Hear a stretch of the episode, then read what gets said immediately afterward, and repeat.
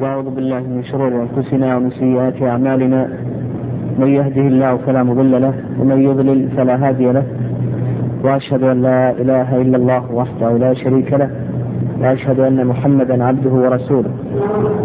اللهم صل على محمد وعلى آل محمد كما صليت على آل إبراهيم إنك حميد مجيد. وبارك على محمد وعلى آل محمد كما باركت على آل إبراهيم إنك حميد مجيد. وبعد وهي رسالة الشيخ عبد الرحمن السعدي رحمه الله تتعلق في أو تبحث في الفروق والتقاسيم الشرعية. آه هذا الكتاب الأصول والقواعد الجامعة والفروق والتقاسيم النافعة. هذا الكتاب يشتمل على فنين. الفن الأول يتعلق بالأصول والقواعد الجامعة. وهذه سبق لنا الكلام عليها. والفن الثاني يتعلق بالفروق والتقاسيم. والفروق أو علم الفروق هذا فن مستقل. عني العلماء رحمهم الله في بحثه والتأليف ألف فيه مؤلفات كثيرة كما سنذكر إن شاء الله طرفا منها. فهذه الرسالة الفروق والتقاسيم. النافعة ضمنها المؤلف رحمه الله أمرين. الأمر الأول الفروق بين المسائل الفروق بين المسائل المتشابهة في صورها والمتباينة في أحكامها وعللها وأسبابها. وأما الأمر الثاني فهو ما يتعلق بالتقاسيم والفروق أو علم الفروق يعرفه العلماء رحمهم الله بأنه الفن الذي يبحث في المسائل المتشابهة في صورها لكنها في أحكامها وأسبابها وعللها متباينة. نقول تعريف هذا الفن فن الفروق تعريفه بأنه الفن الذي يبحث في المسائل المتشابهة في صورها لكنها في أحكامها وعللها وأسبابها متفرقة. وأما ما يتعلق بالتقاسيم فهي ما يدخل تحت المسألة الواحدة من أقسام للحكم أو أقسام يعني من أقسام للحكم أو أقسام إما للحكم أو أقسام ل آه، يعني من من أقسام الحكم أو أقسام لعنوان آه، المسألة. من أقسام للحكم أو أو عنوان للمسألة. أو أقسام للسبب أو أقسام للعلة. إلى آخره. كما سيتضح إن شاء الله. آه الفائدة من دراسة هذا الفن أو البحث فيه فيما يتعلق بالفروق الفائدة من ذلك. أما بالنسبة لفائدة دراسة الفروق فهو إبراز الفروق بين المسائل المتشابهة في صورها المختلفة في أحكامها وأسبابها وعللها. لأنه قد توجد مسألتان متشابهتان. في الصورة متشابهتان لكنها في الحكم مختلفة أو في السبب أو في العلة مختلفة. وأما فائدة دراسة التقاسيم فإن التقاسيم تقرب العلم لكون المسألة مقسمة إلى أقسام هذا مما يقرب العلم ويلم به ويسهل حفظه لطالب العلم. وهذا ظاهر هذا ظاهر. تجربة والواقع يدل على ذلك. فإذا كان عند الإنسان في المسألة الواحدة عدة أقسام فإنه يستطيع أن يضبط هذه الأقسام. فهي تقرب العلم وتسهله وتكون سبيلا إلى حفظ هذه المسائل التي تحتها هذه التقاسيم. ولهذا نجد النبي النبي صلى الله عليه وسلم كثيرا ما يأتي بما يحصل العلم. كل ذلك تقريبا له. الأحاديث كثيرة جدا. مثلا آه، قول النبي عليه الصلاة والسلام سبعة يظلهم الله في ظله يوم لا ظل إلا ظله ثم يعددهم النبي عليه الصلاة والسلام. قال سبعة. حصرهم. حصرهم في سبعة. مع أن هناك آخرين غير هؤلاء السبعة. يظلهم الله في ظله يوم لا ظل إلا ظله. وإنما قال النبي عليه الصلاة والسلام سبعة. كل ذلك لتقريب العلم وتسهيله وتيسير أسباب حفظه. ومن ذلك أيضا قول النبي عليه الصلاة والسلام ثلاثة لا يكلمهم الله ولا يزكيهم ولا ينظر إليهم يوم القيامة. مع أن هناك غير مع أن هناك غيرهم لا يزكيهم الله ولا ينظر إليهم إلى آخره. آه، بالنسبة للتقاسيم هذا آه، أو قبل ذلك الفروق هذا ألفت فيه مؤلفات كثيرة. يعني فن الفروق ألفت فيه مؤلفات كثيرة. فنجد مثلا في مذهب الحنفية عدة كتب تتعلق بالفروق كذلك أيضا مذهب المالكية الشافعية. الحنابلة. وأول من ألف في الفروق أحمد بن سريج الشافعي المتوفى سنة ست وثلاثمائة للهجرة. أحمد بن سريج الشافعي رحمه الله المتوفى سنة ست وثلاثمائة للهجرة. هو أول من ألف في علم الفروق. و هناك هناك كتب كثيرة ألفت في علم الفروق. ومن ذلك كتاب الفروق لمحمد بن صالح لمحمد بن صالح الكربيسي محمد بن صالح الكربيسي وهو آه، حنفي. توفي رحمه الله سنة 22 و300 للهجرة محمد بن صالح الكربيسي وكذلك أيضا من ذلك كتاب الفروق لأسعد بن محمد الكربيسي أسعد بن محمد الكربيسي وهو أيضا حنفي. توفي سنة سبعين وخمسمائة للهجرة. سبعين وخمسمائة للهجرة. وكذلك أيضا الفروق أيضا لأحمد بن عبد الله المحبوبي. أحمد بن عبد الله المحبوبي المتوفى سنة ثلاثين وستمائة للهجرة. أيضا له كتاب الفروق. وكذلك أيضا أحمد بن عثمان المرجيني. أيضا حنفي. له كتاب في الفروق. له كتاب في الفروق. وهذا أيضا متوفى سنة أربع وأربعين وسبعمائة للهجرة.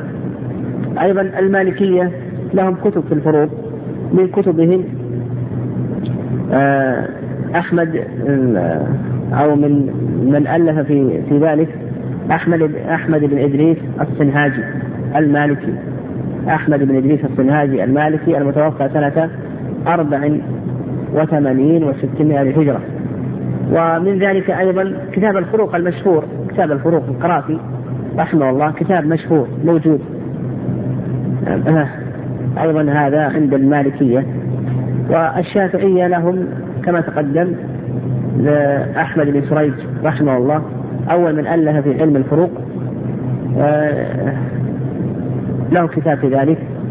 تقدم أنه توفي سنة ست وثلاثمائة الهجرة. كذلك أيضا ممن ألف من الشافعية عبد الله بن يوسف الجويني. عبد الله بن يوسف الجويني أيضا له كتاب في الفروق في مذهب الشافعية وهو متوفى سنة 38 و400 الهجرة 38 و400 الهجرة كذلك أيضا بالنسبة للحنفية آه، قبل ذلك الحنابلة آه، لهم أيضا كتب في الفروق منها آه، كتاب السامري صاحب المستوى محمد بن عبد الله السامري. محمد بن عبد الله السامري آه، المتوفى سنة 16 و600 للهجرة له كتاب في الفروق. كذلك أيضا الزريراني. له كتاب في الفروق.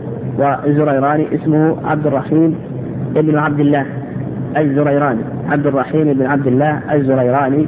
له كتاب في الفروق وهو متوفى سنة 41 و700 للهجرة كذلك أيضا من كتبهم هذه رسالة رسالة الشيخ عبد الرحمن السعدي رحمه الله. آه هذه بالنسبة على يعني بالنسبة للمؤلفات التي أفردت على وجه الخصوص.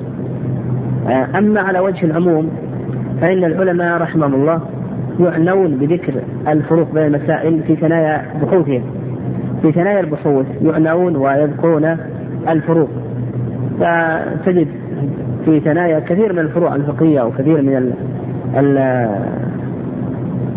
الكتب الفقهية تجد أنهم عندما يذكرون المسألة ولها شبيهة في صورتها وتختلف عن هذه الصورة في حكمها يذكرون الفرق بين المسألتين إما في الحكم أو في السبب أو في العلة إلى آخره.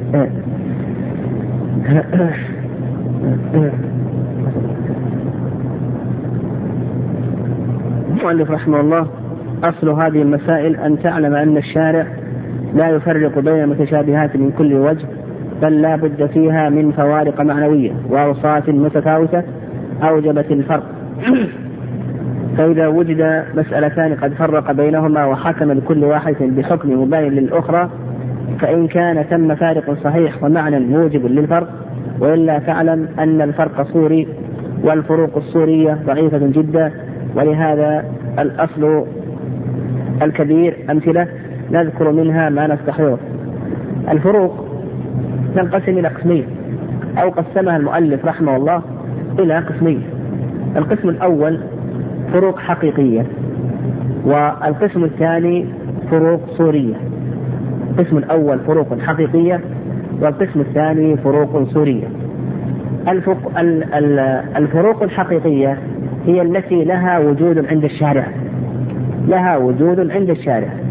يعني أن أن الكتاب والسنة دل على وجود الفرق بين هاتين المسألتين المتشابهتين. وأما الفروق الصورية فهي التي لها وجود عند العالم لكن لا وجود لها عند الشارع. تجد أن بعض العلماء يفرق بين المسألتين يقول فرق بين هذه المسألة والمسألة كذا وكذا لكن عند الشارع لا وجود لهذا الفرق. الشارع لم يفرق. الشارع لم يفرق بين هاتين المسألتين. فتجد أن هذا العالم فرق بناء على حديث ضعيف أو قياس أو آه نظر إلى آخره لكن عند الشارع لا وجود لهذا الفرق. وقال لك المؤلف رحمه الله يعني فإن كان ثم فارق صحيح ومعنى موجب للفرق وإلا فاعلم أن الفرق صوري. فنستفيد من ذلك أن الفروق تنقسم إلى قسمين. القسم الأول فروق حقيقية وهي التي لها وجود عند الشارع. والقسم الثاني فروق صورية وهذه هي التي لها وجود عند العالم لكن لا وجود لها عند الشارع. وهذه الصورية حكم عليها المؤلف رحمه الله بأنها ضعيفة. وهذا كلامه صواب يعني ضعيفة لأن الشارع لم يفرق. ولهذا قال وإلا فاعلم أن الفرق صوري والفروق السورية ضعيفة جدا. ولهذا الأصل الكبير أمثلة نذكر منها ما نستحضره قال منها ما ذكره العلماء رحمهم, رحمهم الله من الفرق بين فرض الصلاة ونفلها فإن الأصل اشتراك الفرض والنفل منها في الأحكام. وقد فرق بينهما بفروق ثابتة شرعية. هذا الضابط. الأصل وهذا تستريح معه جدا. نقول الأصل أن ما ثبت في حق الفرض ثبت في حق النفل وما ثبت في حق النفل ثبت في حق الفرض. هذا هو الأصل. ويدل لذلك حيث ابن عمر رضي الله تعالى عنهما لما ذكر أن النبي صلى الله عليه وسلم كان يوثر على الراحلة قال غير أنه لا يصلي عليها المكتوبة. يعني لما ذكر أن النبي عليه الصلاة والسلام كان يوثر على الراحلة قال غير أنه لا يصلي عليها المكتوبة. فهذا دليل على أن الصحابة رضي الله تعالى عنهم مستقر عندهم أن ما ثبت في حق الفرض ثبت في حق النفل لأنه ذكر لك أن الوتر على الراحلة ثم أخرج الفرض لأنه مستقر عندهم أننا إذا حكمنا بأن الوتر يكون على الراحلة فكذلك أيضا الفرض يكون على الراحلة. تحتاج ابن عمر رضي الله تعالى عنهما إلى أن يخرجه فنقول القاعدة أن ما ثبت في حق الفرض ثبت في حق النفل وما ثبت في حق النفل ثبت في حق الفرض إلا لدليل. يعني إلا لدليل. ولهذا قال لك فإن الأصل اشتراك الفرض والنفل منها في الأحكام وقد فرق بينهما بفروق ثابتة شرعية. هذا الأصل. عندنا الأصل اشتراك الفرض والنفل في الأحكام. إلا نعم إلا ب... سيذكر المؤلف رحمه الله شيئا من ذلك من الفرق بين الفرض وبين النفل. آه وعلى هذا قراءة الفاتحة كما أنها ركن في الفرض تكون ركنا في النافل تكبيرة الإحرام كما أنها تكون فر... آه تكون فرضا في الفرض تكون أيضا فرضا في النافل التشهد الركوع السجود إلى آخره. هذا الأصل. الأصل هو التساوي في الأحكام. قال رحمه الله منها أن النفل يصح من الجالس القادر على القيام بخلاف الفرض وأنه يصح على الراحلة في السفر الطويل والقصير. هذا ذكر الفروق. شرع المؤلف رحمه الله في بيان الفرق أو الفروق بين الفرض والنفل. الفرق الأول أن النفل يصح من الجالس وأما الفرض فلا يصح من الجالس. ودليل ذلك دليل ذلك قول النبي عليه الصلاة والسلام صلاة القائد على النصف من صلاة القائم وصلاة المضطجع على النصف من صلاة القائم وهذا ثبت في صحيح البخاري. قول النبي عليه الصلاة والسلام صلاة القائد على النصف من صلاة القائم وصلاة المضطجع على النصف من صلاة القائد فهذا يدل وأيضا ما ثبت في صلاة النبي عليه الصلاة والسلام بالليل أنه صلى قائدا يعني صلى في بعض صفات الليل للنبي عليه الصلاة والسلام أنه صلى قائدا فهذا آه، فرق صحيح. أن الفرض لا بد فيه من القيام وأما النفل فإنه يجوز للإنسان أن يصلي وهو جالس. كذلك أيضا قال وأنه يصح على الراحلة في السفر الطويل والقصير. هذا الفرق الثاني. الفرق الثاني أن النفل يصح كما ثبت من حديث آه، أنس وحديث ابن عمر وحديث عامر بن ربيعة إلى آخره أن النفل يصح على الراحلة. يصح للإنسان أن يصلي النفل على الراحلة. وأما الفرق فإنه لا يصح أن يصلي على الراحلة يعني فإذا كان إنسان وهو سائر في سيارته مسافر له أن يصلي على هذه السيارة. ويتنفل ويؤمن بالركوع والسجود ويذكر عنه الاستقبال إلى آخره. وأما الفرض فإنه لا يصح على الراحلة إلا يعني إلا للضرورة. فإذا كان هناك ضرورة فلا بأس. فإذا كان إنسان يعرف أنه لن ينزل من راحلته لا يتمكن من النزول إلا بعد خروج الوقت فإنه في هذه الحالة يصلي على راحلته ويفعل ما يستطيع من القيام والاستقبال والركوع والسجود إذا كان يستطيع هذه الأشياء وإلا فإنها فإنه يؤمن إلى آخره. قال الفرق الثالث قال ويجوز فيه الشرب اليسير والفرض بخلاف ذلك. أيضا يقول المؤلف رحمه الله في النفل يجوز لك أن تشرب الماء يجوز في النفل أن يشرب الإنسان الماء. وأما في الفرض فإنه لا يجوز له ذلك. واستدلوا على ذلك استدلوا على ذلك بأنه ورد عن ابن الزبير الشرب في نفل الصلاة. وهذا الأثر ضعيف. هذا الأثر ضعيف لا يثبت. وعلى هذا الصحيح في هذه المسألة أنه لا فرق بين الفرض والنفل وأن كل من الفرض والنفل لا يجوز الشرب فيه. يعني ليه؟ لأن ما اعتمدوا عليه من الأثر عن ابن الزبير هذا لا يثبت يعني عنه فهو أثر ضعيف قال وذلك يعود إلى سهولة النفل والترغيب في الإكثار منه يعني وعندنا القاعدة هم عللوا آه، ذكروا دليلين الدليل الأول ورد ذلك عن ابن الزبير والدليل الثاني الدليل الثاني ماذا؟ الترغيب في النفل الترغيب في النفل لكن نقول عندنا القاعدة أن الأصل أن ما ثبت في الفرض ثبت في النفل إلا لدليل هذا الأصل. الأصل أن ما ثبت في الفرض ثبت في النفل ولم يرد دليل عن النبي صلى الله عليه وسلم. النبي عليه الصلاة والسلام كان يطيل القيام بالليل ومع ذلك لم يثبت عن النبي عليه الصلاة والسلام أنه شرب.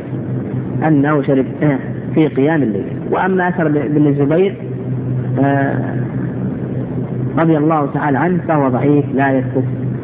عن النبي عليه الصلاة والسلام لا يثبت عنه.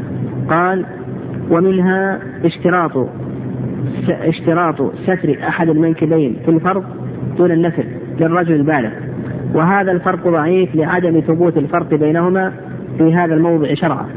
فإن الأمر بستر أحد المنكبين يعم الفرض والنفل في حق الرجال مع أن الصواب أن ستر المنكب من باب التكميل لا من باب الوجوب. هذا الفرق الرابع ذكره المؤلف رحمه الله. يقول لك وهذا الفرق على المشهور المذهب. هذا الفرق على المشهور المذهب الحنابلة رحمهم الله.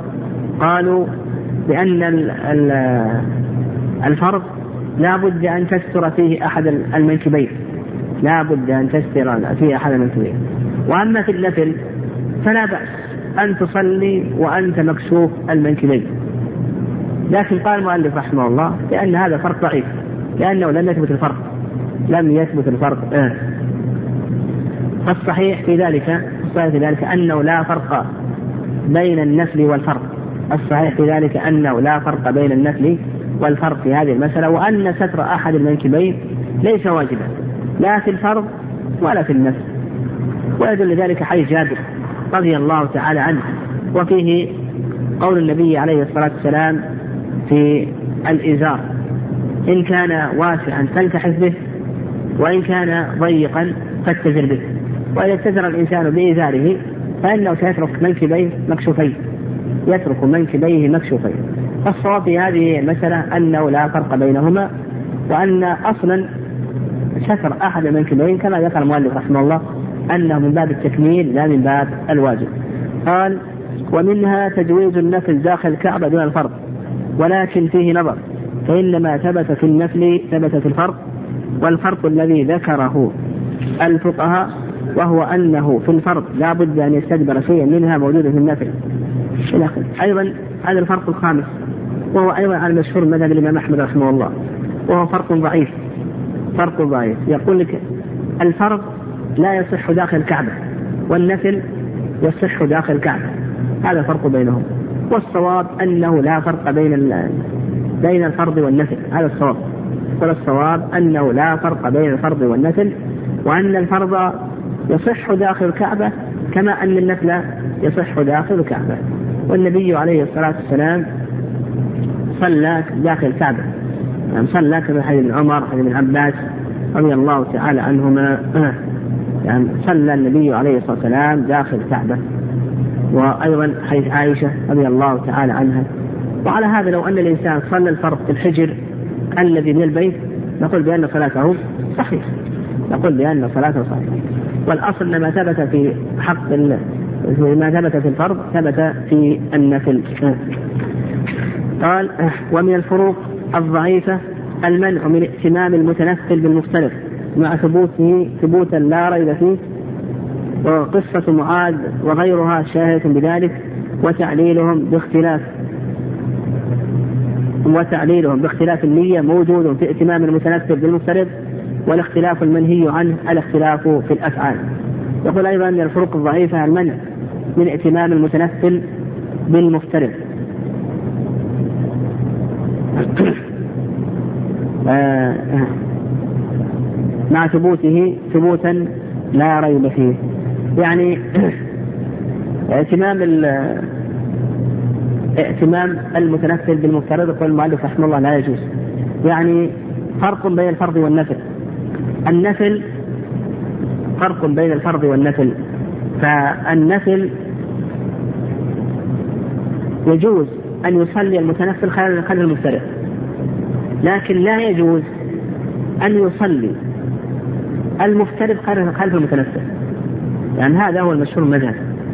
يعني أن المفترض لا يجوز له أن يصلي خلف المتنفل. فلو أن شخصا أدى الصلاة ثم جاء وأما قوما وهم مفترضون فإنه لا يصح ذلك لا يصح. بخلاف العكس فلو أن شخصا يصلي فريضة وشخص يصلي نافلة فإنه يصح يصح ذلك.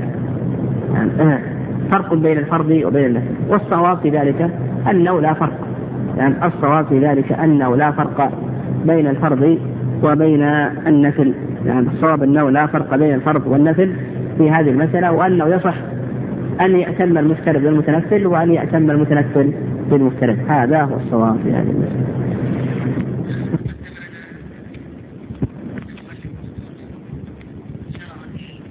بيان شيء من الفروق بين الفرض والنفل.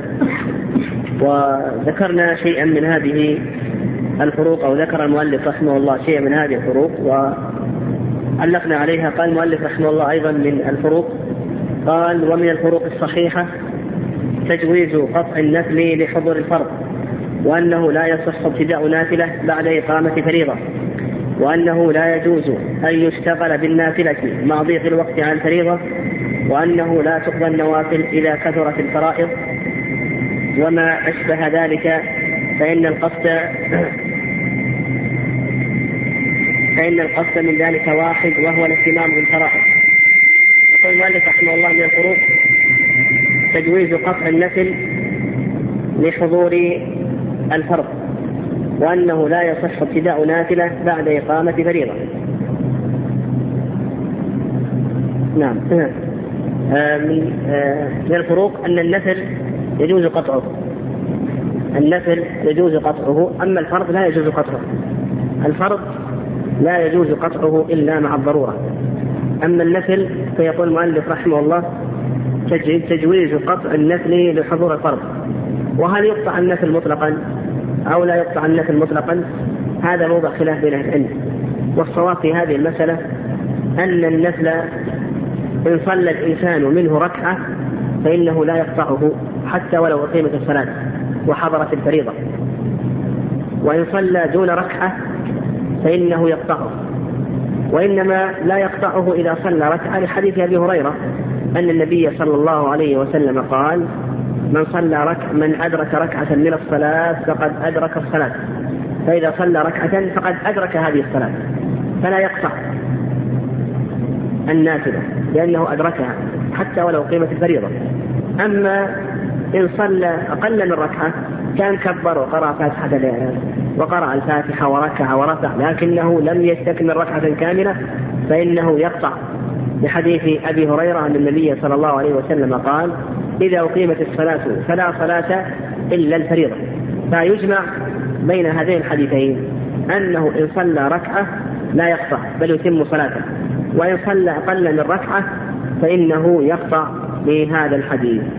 قال وأنه لا يصح ابتداء نافلة بعد إقامة الفريضة. هذا صواب لا يصح أن تبتدأ نافلة بعد إقامة الفريضة لما تقدم من الحديث أن النبي صلى الله عليه وسلم قال إذا أقيمت الصلاة فلا صلاة إلا المكتوبة. ولا فرق على كلام المؤلف رحمه الله بين أن تكون هذه النافلة هي سنة الفجر أو أو غيرها من السنن والنوافل. لا فرق. سواء كانت سنة الفجر أو كانت غيرها لا يصح ابتداؤها. وهذا هو المشهور من مذهب الإمام أحمد رحمه الله وقول جمهور العلم خلافا للإمام أبي حنيفة. الحنفية يجوزون أن تبتدئ النافلة إذا كانت سنة الفجر إذا كانت سنة الفجر الراتبة يصح لك أن تبتدئها ولو بعد إقامة الفريضة. إذا كنت ستدرك التشهد مع الإمام. إذا كنت سيدرك التشهد مع الإمام فإنه لك أن تصلي راتبة الفجر ولو قيمة الفريضة هذا ما ذهب إليه أبو حنيفة رحمه الله. وهذا القول فيه نظر. هذا القول فيه نظر. والصواب أنه إذا أقيمت الصلاة فلا صلاة إلا الفريضة. سواء كان سواء كانت آه النافلة التي يريد أن يتبع الإنسان سنة الفجر أو غيرها. إذا أقيمت فلا صلاة إلا الفريضة. فيتعين وقت الفريضة. وأيضا لو قلنا بأن الإنسان يصلي مع أن الإمام أقام صلاة الفريضة لكان في ذلك مخالفة لكان في ذلك مخالفة للإمام. والنبي عليه الصلاة والسلام نهى عن مخالفة نهى عن مخالفة الإمام. فهو يخالف الإمام من وجهين الوجه الأول أنه في نافلة والإمام في فريضة. والوجه الثاني في الأفعال فإنه ينفرد عن الإمام بهذه الأفعال.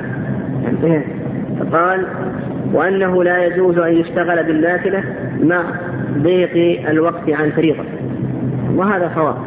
إذا إذا تضايق الوقت ولم يبق من الوقت إلا مقدار ما تفعل به النافلة إلا إلا مقدار ما تفعل به الفريضة فإنه يجب على الإنسان أن يصلي الفريضة لأن الوقت تعين الفريضة. فمثلا لو بقي على طلوع الشمس صلاة الفجر لو بقي على طلوع الشمس أو نقول مثلا صلاة الظهر لو بقي على أذان العصر على دخول وقت العصر عشر دقائق وهو لم يصلي الظهر فإنه لا يجوز له أن يشرع في نافلة.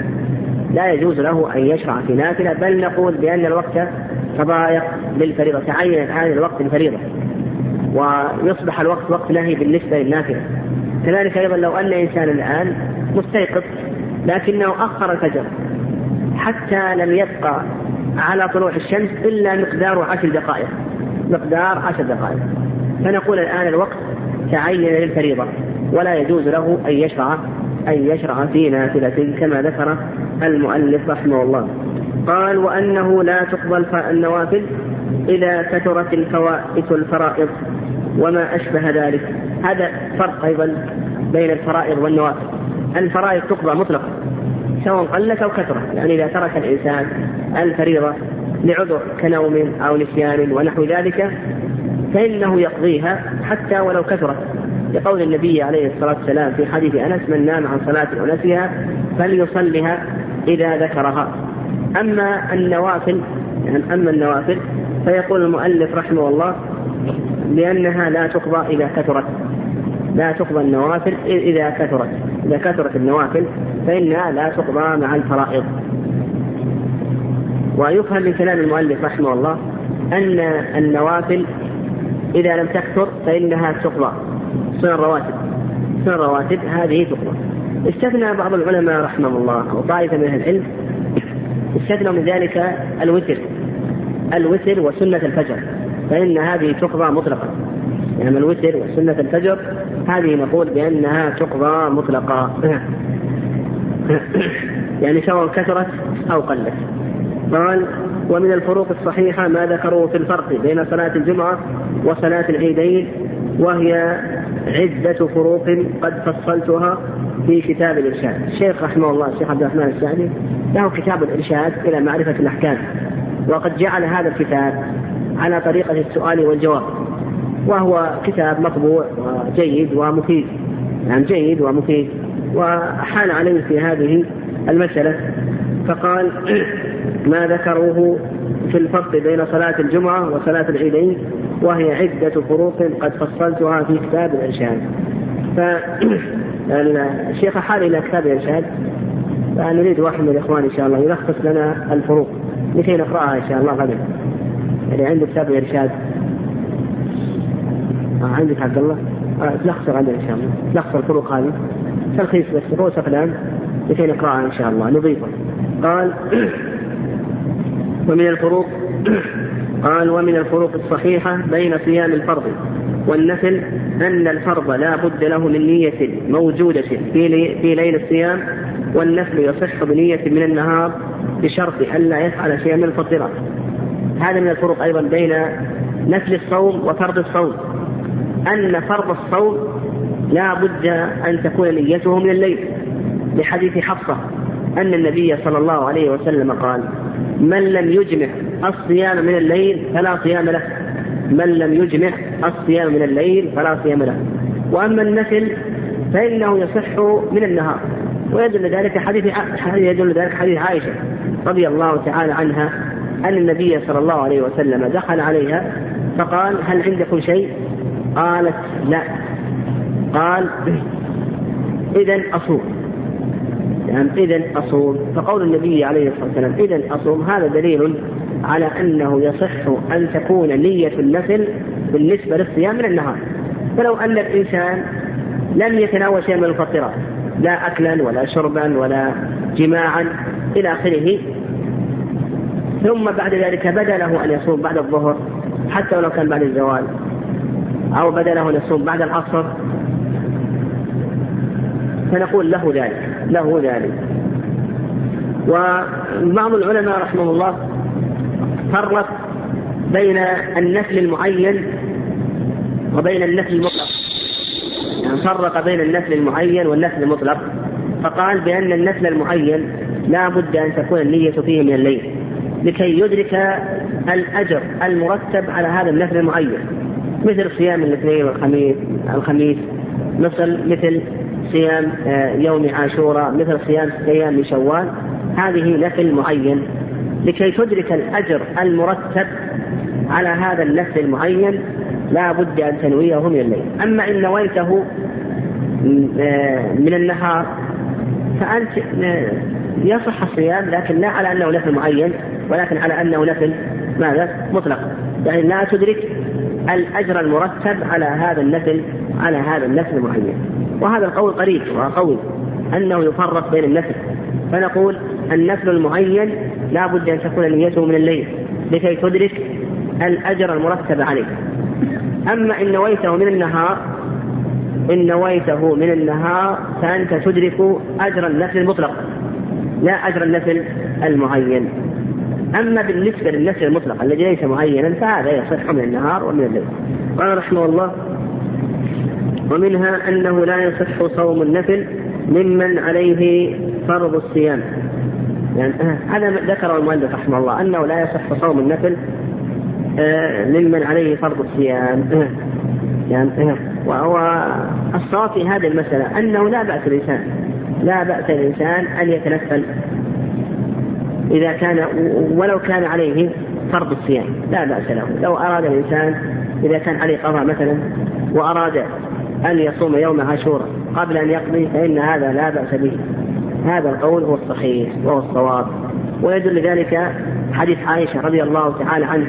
قال كان يكون علي الصوم فما أستطيع أن أقضيه إلا في شعبان لمكان رسول الله صلى الله عليه وسلم.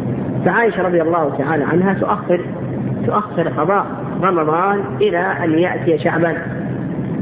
ولا يظن بعائشة رضي الله تعالى عنها أنها تترك أنها تترك صيام النفس فالصواب في هذه المسألة أنه يجوز للإنسان أن يتنفل بالصيام ولو كان عليه شيء من قضاء رمضان.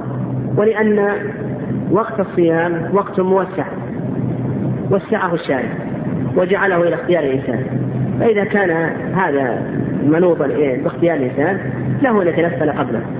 له أن يتنفل ولم يرد دليل يمنع من ذلك. لم يرد دليل لا يمنع من هذا. يعني إلا أن الإنسان إذا أراد أن يصوم ستة أيام من شوال لا بد أن يصوم رمضان قضاء وأداء. لا بد أن يصوم رمضان قضاء وأداء. لأن النبي عليه الصلاة والسلام قال من صام رمضان ثم أتبعه ستا من شوال فكأنما صام الدهر.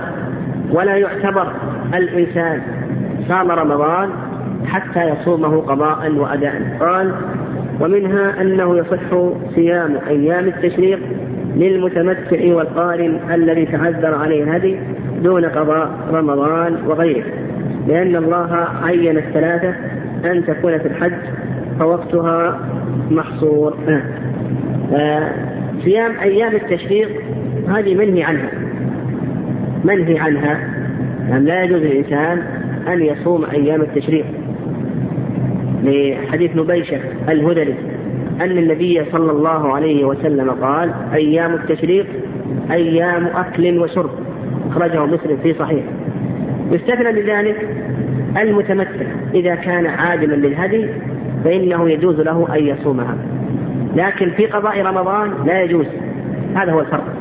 يعني لا يجوز للإنسان أن يقضي رمضان في أيام التشريق لكن يجوز إذا كان متمتعا وعدم الهدي. إذا كان متمتعا أو قارنا وعدم الهدي فإن المتمتع والقارن إذا عدم الهدي ماذا يجب عليه؟ الصيام. الصيام لقول الله عز وجل فمن لم يجد فصيام ثلاثة أيام في الحج والسبعة إذا رجعتم فصيام ثلاثة أيام في الحج وسبعة إذا رجعتم يجب عليه أن يصوم ثلاثة أيام في الحج، متى يبدأ وقت صيام ثلاثة أيام في الحج؟ يبدأ وقت صيامها من حين الإحرام بالعمره. من حين يحرم بالعمره يبدأ وقتها. إلى غروب الشمس من آخر أيام التشريق. وآخر أيام التشريق ها متى؟ اليوم الثالث عشر من شهر ذي الحجة، يعني الحادي عشر والثاني عشر والثالث عشر. لو أن الإنسان ما صامها قبل الثلاثة لكن أخرها بعد بعد يوم العيد يوم عيد النحر وصام الحادي عشر والثاني عشر والثالث عشر فإن هذا لا بأس به. وقد رخص له في ذلك من حديث ابن عمر وعائشة قال لم يرخص في أيام التشريق أن يصمنا إلا للمتمتع العادم الهدي وهذا أخرجه البخاري معلقا لم يرخص في أيام التشريق أن يصمنا إلا للمتمتع العادم الهدي. فهذا هو الفرق. الفرق نقول أيام التشريق يحرم صومه. إلا المتمتع إذا كان أو القارن إذا كان عادما للهدي فإنه يجوز له أن يصوم ثلاثة أيام التي في الحج في أيام التشريق. أما قضاء رمضان لو أراد أن يقضي رمضان في أيام التشريق فإن هذا لا يجوز. قال ومن الفروق بين النوافل أن الصلاة والصيام وغيرها يجوز قطع نفل يجوز قطع نفلها إلا الحج والعمرة. فمتى أحرم بالحج أو العمرة وجب عليه الإتمام. هذا أيضا من الفروق هذا أيضا من الفروق أن النفل يجوز لك أن تقطعه إذا كان صلاة أو صياما. لكن قال العلماء رحمهم الله يكره يكره للإنسان أن يقطع نفل الصيام أو نفل الحج إلا لحاجة ومصلحة. لأن الله عز وجل نهى عن ذلك وقال ولا تبطلوا أعمالكم. يستثنى من ذلك الحج والعمرة. لو أراد الإنسان أن يقطع نفل الحج لا يجوز. يعني لو أنه أحرم بنفل الحج متنفل ثم بدا له أن يذهب إلى أهله. أو أحرم بنفل العمرة ثم بدا له أن يذهب إلى أهله فإنه لا يجوز له أن يقطع ذلك. لا يجوز له أن يقطع ذلك. لأن الله عز وجل قال وأتموا الحج والعمرة لله. أمر بالإتمام. بعد أن يتلبس الإنسان أمر بالإتمام بالإتمام. ولأن الله عز وجل قال ثم ليقضوا تفتهم وليوفوا نذورهم وليطوفوا بالبيت العتيق. فقال الله عز وجل ثم لقوا تفتهم وليوفوا نذورهم. فالإنسان الآن إذا أحرم بهذا الحج أو العمرة أحرم بهذا النسك أصبح كالنادر كالنادر. والنادر الآن يجب عليه ماذا؟ يجب عليه أن يوفي.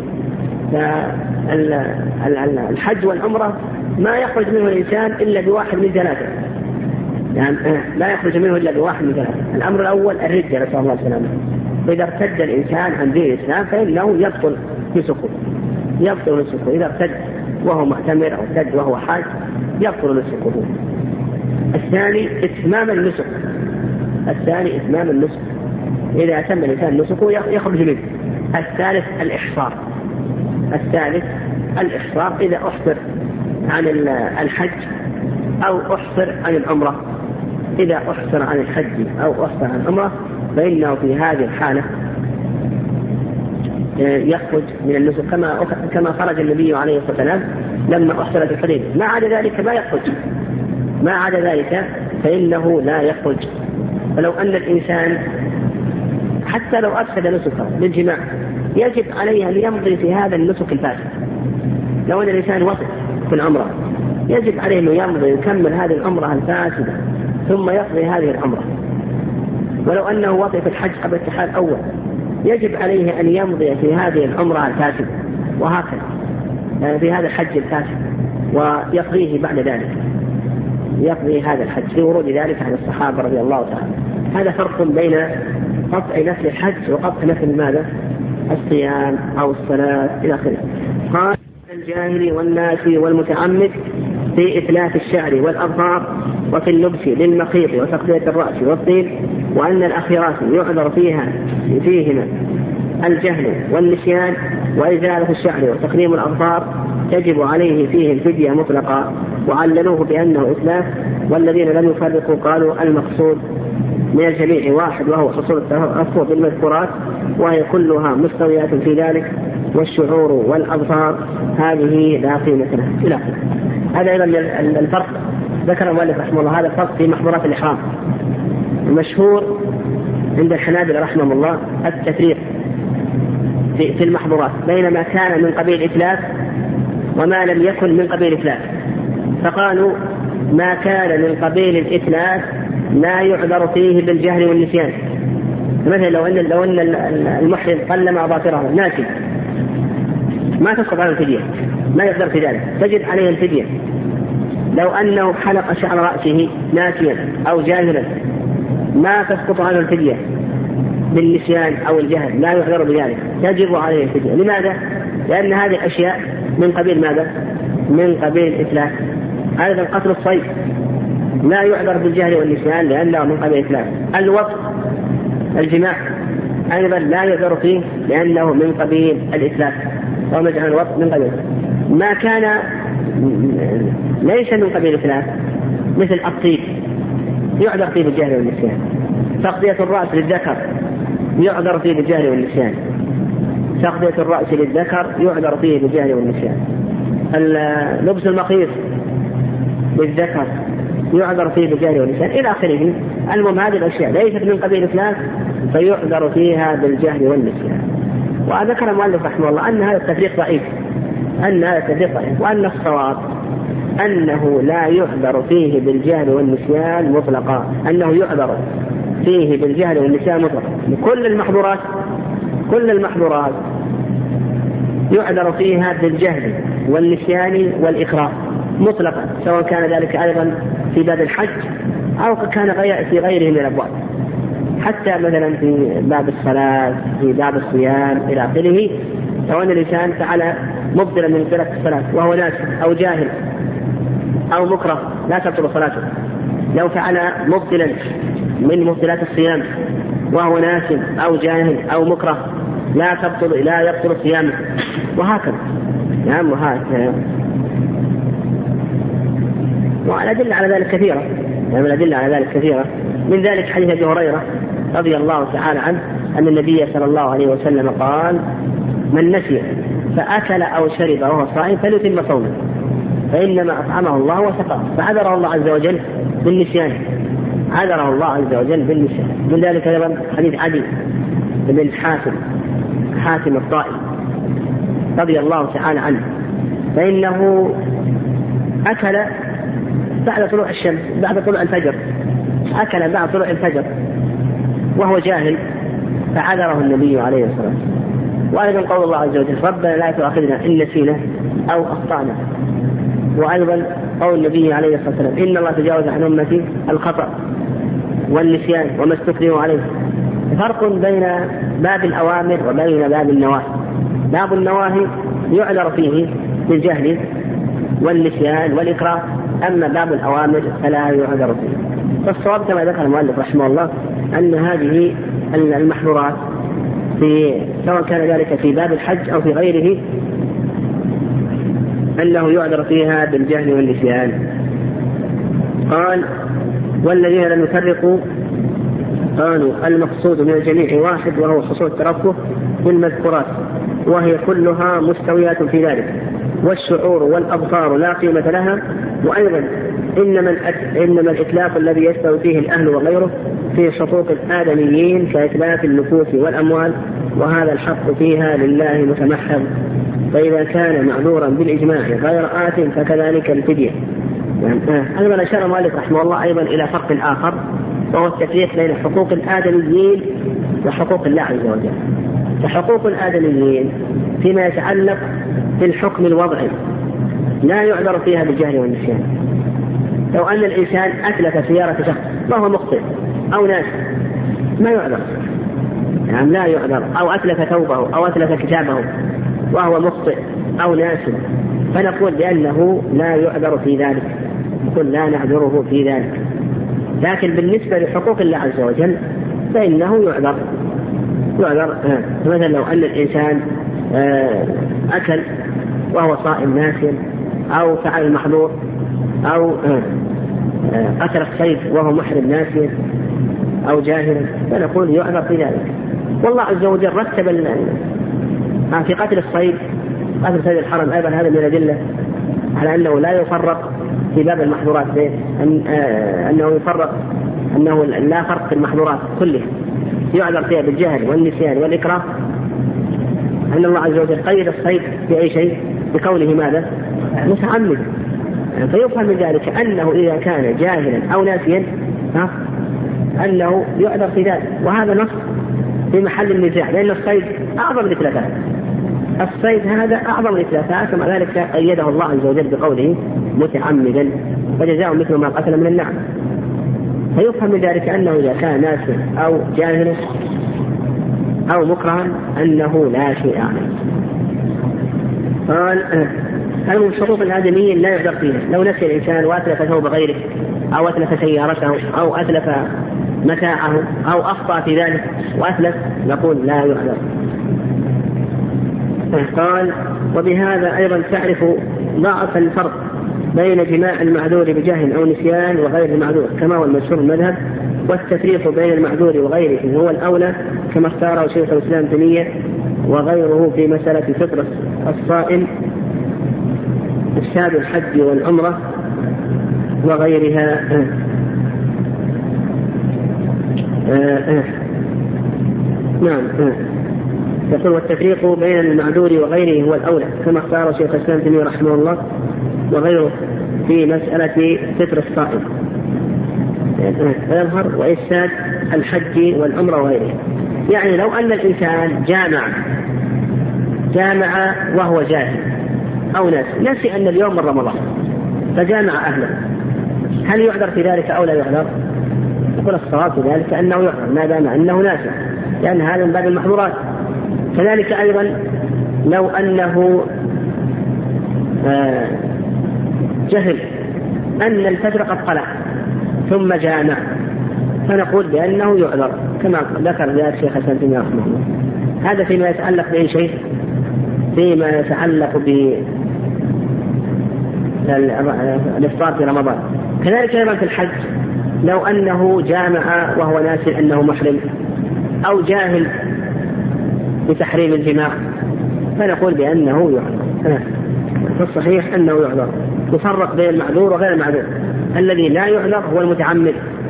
المتعمد هو الذي لا يعذر قال أيضا وبه أيضا تعرف ضعف عدم التفريق بين المتعمد وغير المتعمد في قتل الصيد وأن في الجميع الجزاء كما هو مذهب الجمهور مع أن الآية الكريمة نصت على المتعمد نصا صريحا في قوله ومن قتل منكم متعمدا فجزاء مثل ما قتل من النعم. أيضا الصواب كما تقدم أن الصيد وهو أعظم الإتلافات قال الله عز وجل فيه ومن قتله منكم متعمدا فجزاء مثل ما قتل من النعم. فالله عز وجل نص على المتعمد. الله عز وجل نص على المتعمد. فدل ذلك على أن الإنسان إذا كان معذورا بنسيان أو جهل وقتل الصيد وهو أعظم الاتلافات فإنه لا شيء عليه. لا لا لا يأتم ولا تلزمه الفدية. إذا كان هذا في الصيد الذي هو أعظم الاتلافات فغيره من باب غيره من باب أولى. نعم.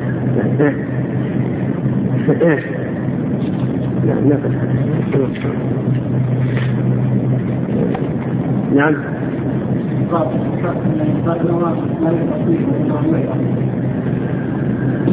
كيف؟ نعم إيه باب النواهي يعذر فيه بالجهل والنسيان والإكراه. أما باب الأوامر فلا يعذر فيه إذا كان الإنسان يمكنه يتدارك.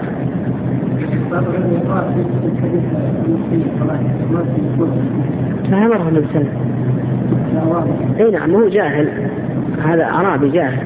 مع ذلك أمره النبي عليه الصلاة والسلام قال صل فإنك لم تصل إيه باب الأوامر. والان أخذ بالطمأنينة. الطمانينه من باب الأوامر.